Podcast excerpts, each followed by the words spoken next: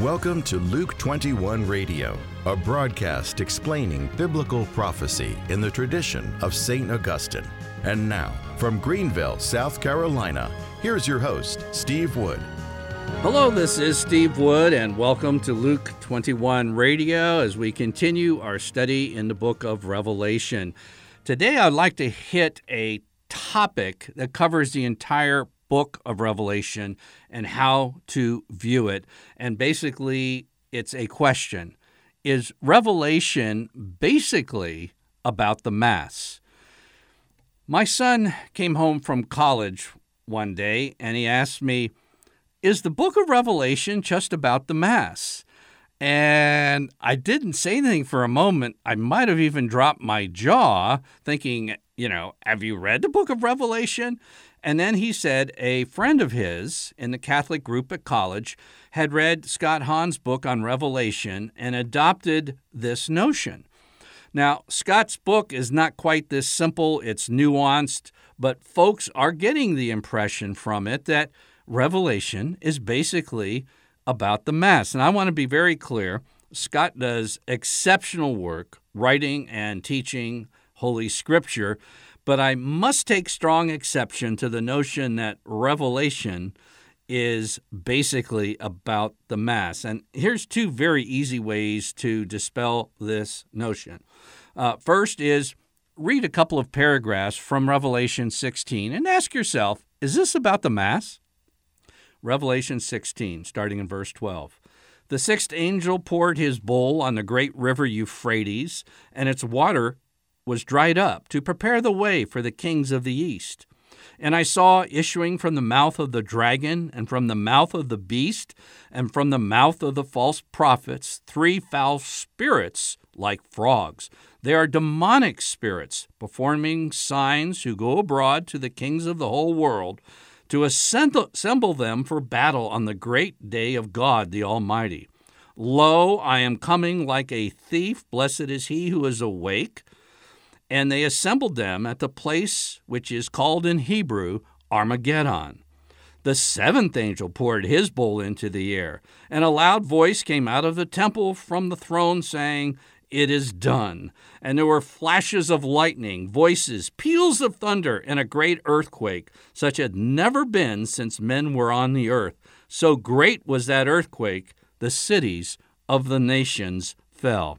I simply ask again, does that sound like the Mass? No, it doesn't. And there's several other passages from the book of Revelation. That was the first thing to do. I said there's two easy ways to dispense of this notion. Basically, read the book and look at some passages like what I just read to you from Revelation sixteen. The second is read two paragraphs from the Catechism of the Catholic Church, and in particular, paragraph six seventy-five and six seventy-seven, which I have actually read to you multiple times since beginning this whole series in Luke twenty-one Radio one hundred thirty-three episodes ago. But here we go, six seventy-five.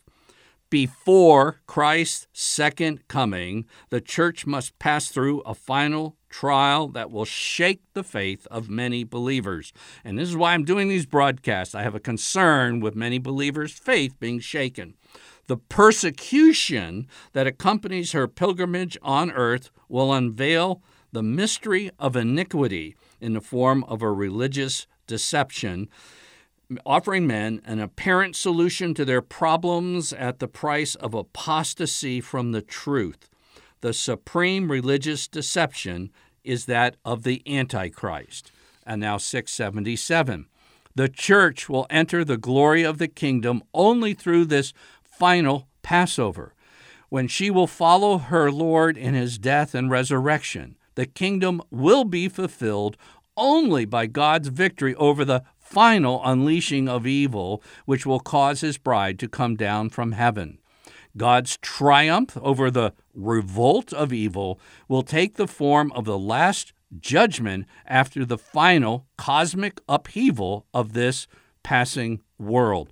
And it's very instructive to then look at the scripture references for these two paragraphs, and I'll give them to you. Luke's Gospel, First and Second Thessalonians, and multiple times the book of Revelation.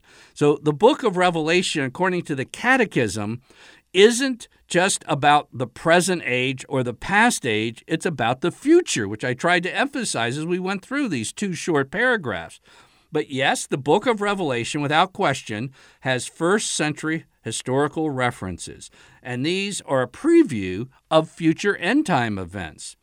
And yes, the book of Revelation also has contemporary relevance. So in other words, saying that the book of Revelation has relevance for the Mass as practiced now in this age, yes, that's a present reality, but every other the book of the Bible uh, also speaks of present realities, even though it talks about something that happened in the past. And even our last episode in Luke twenty-one Radio, I talked about the water of life, the river of the water of life opening up at the second coming of Christ. But even now, there's a present reality of that. So even if we recognize first century fulfillments, even though we recognize present day fulfillments, the book of Revelation without question definitely talks about the future. Now, granted, some of the folks who adopt the rapture at any moment uh, perspective think it's almost all about the future and not about the present or the past, but it's all three of these, but there's an emphasis on the future. I just read you a passage from Revelation sixteen that has absolutely nothing to do with weekly Mass in our parishes.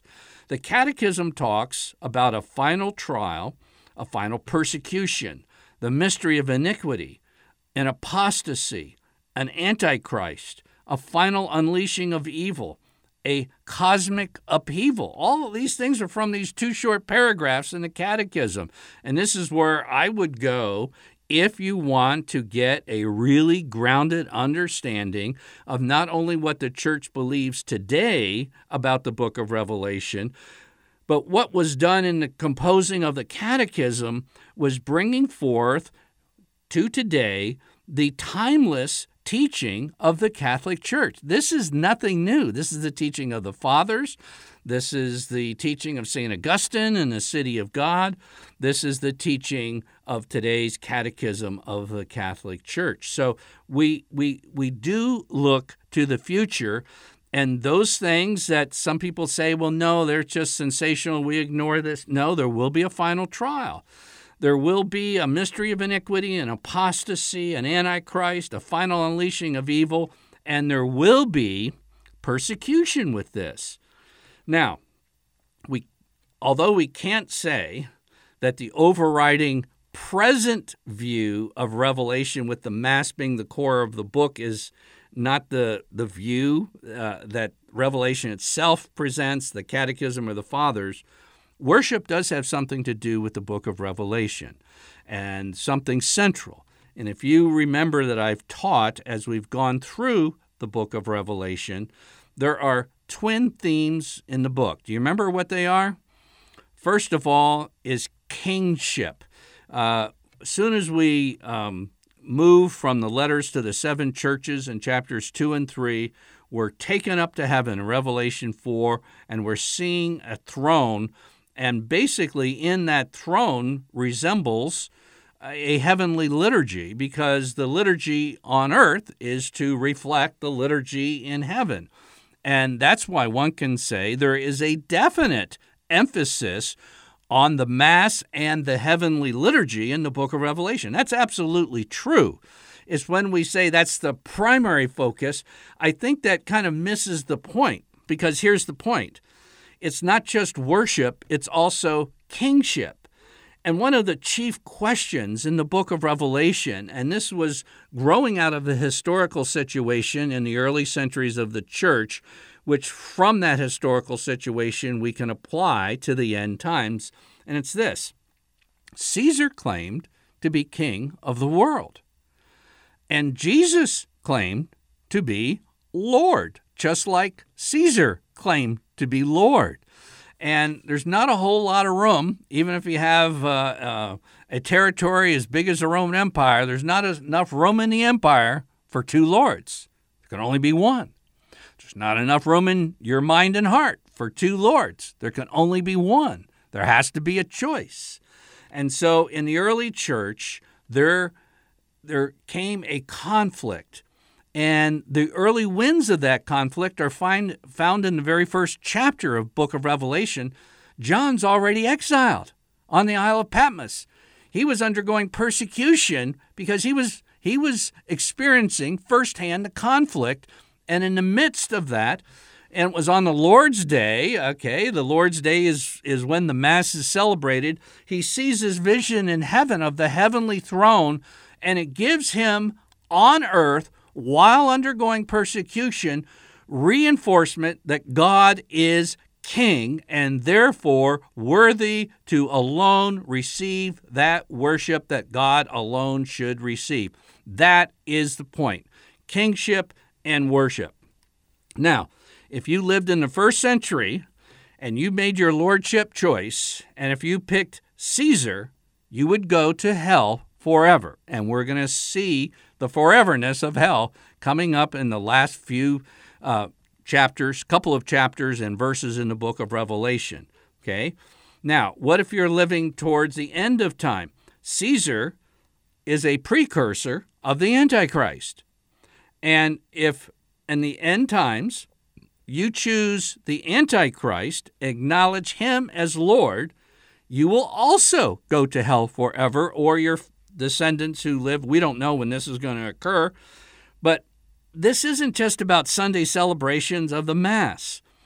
Saint John was given a vision into the heavenly liturgies in order to see the kingship of Christ worthy. The Lamb was worthy of worship so that you could stand up to the persecution on earth.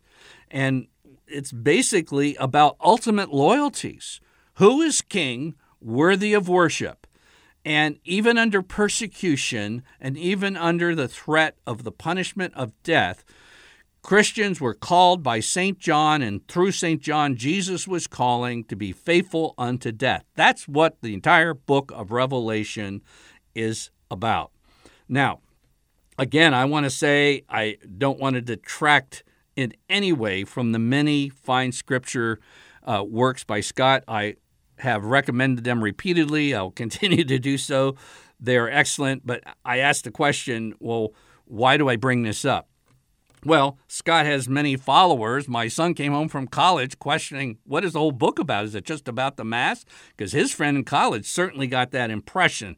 And I'm not saying Scott taught that, but people were getting that impression.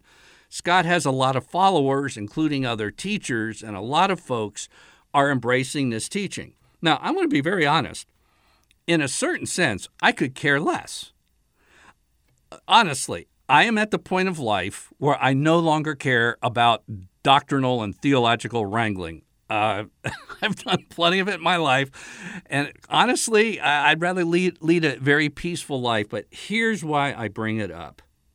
Because I really do care when the Catechism says, when all this stuff happens, I don't know if it happened in our day or children's or grandchildren's day or whenever, but the faith of many believers will be shaken.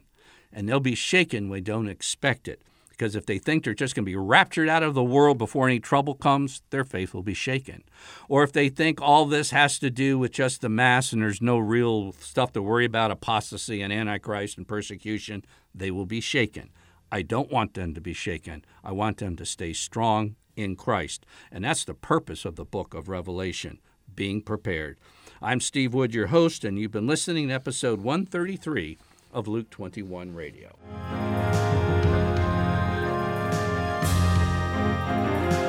Luke twenty-one is a radio outreach of Family Life Center International. To learn more about biblical prophecy and to order copies of Luke twenty-one broadcasts, visit us online at luke twenty one dot com.